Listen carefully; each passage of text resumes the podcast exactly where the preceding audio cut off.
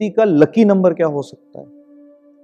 अगर ये जानना है ना तो बात ये समझो कि एक नंबर की पोटेंशियल्स को आप कैसे यूज़ कर सकते हो।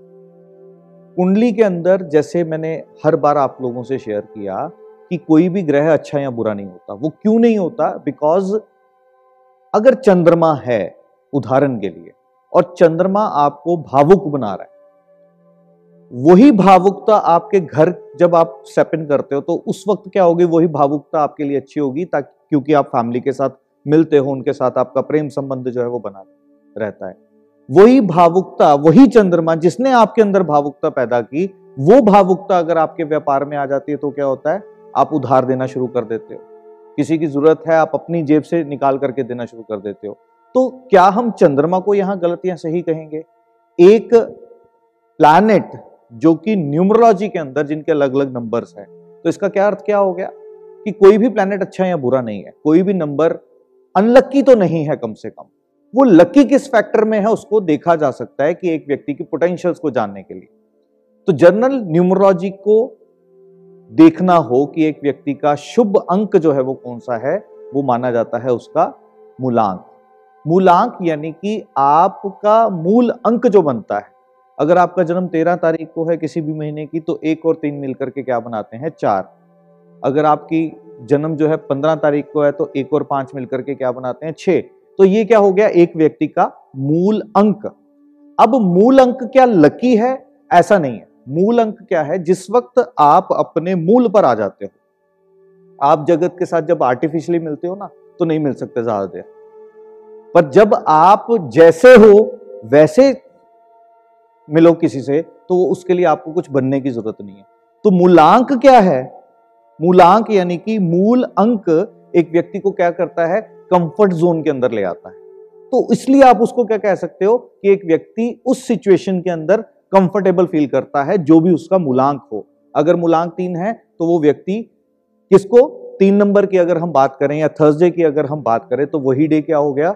लकी हो गया या वही नंबर जो है वो लकी हो गया। अब एक व्यक्ति मूल स्वरूप से क्या है?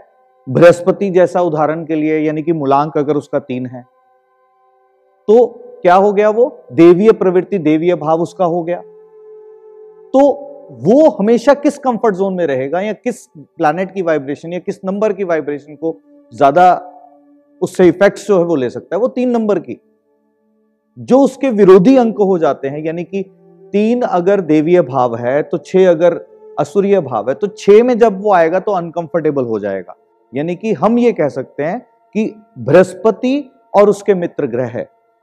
यानी कि आपका देवीय भाव के साथ जुड़े हुए कौन कौन से भाव होते हैं? जैसे ममता का भाव, यानी कि दो नंबर भी उसके साथ सहायक है। देवीय प्रवृत्ति के लिए सहायक कौन सा हो गया?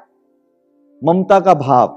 तो इसका मतलब तीन नंबर के लिए, तीन नंबर जिसका मूलांक है, एक तो तीन ही हो गया, दूसरा कौन सा उसके लिए सपोर्टिव हो गया? दो जो है वो सपोर्टिव हो गया। अब देवीय भाव के लिए विरोधी कौन सा हो गया?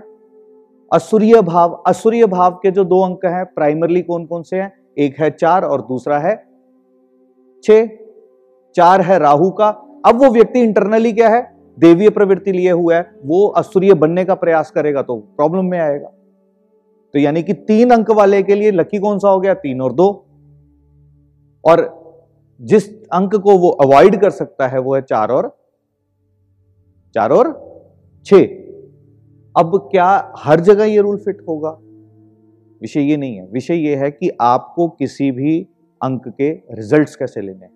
एक व्यक्ति की नेचुरल स्टेट को ये डिस्टर्ब कर सकते हैं बट एक व्यक्ति को जब इस कर्म भूमि के अंदर रिजल्ट्स लेने हैं तो यही नेगेटिव अंक, जो है वो मिलकर के सबसे बेस्ट पॉजिटिव रिजल्ट्स जो है वो देते हैं। यानी कि कभी कभी आपको देवीय भाव छोड़ना ही पड़ेगा मेटेरियलिस्टिक वर्ल्ड को टैकल करने के लिए। So it may vary from person to person and situation to situation कि किस वक्त आपको कैसा सा बिहेव करना है। तो वही अंक आपके लिए लकी हो जाता है, यानी कि वही नंबर की वाइब्रेशन उसी प्लैनेट की वाइब्रेशन आपके लिए लकी है।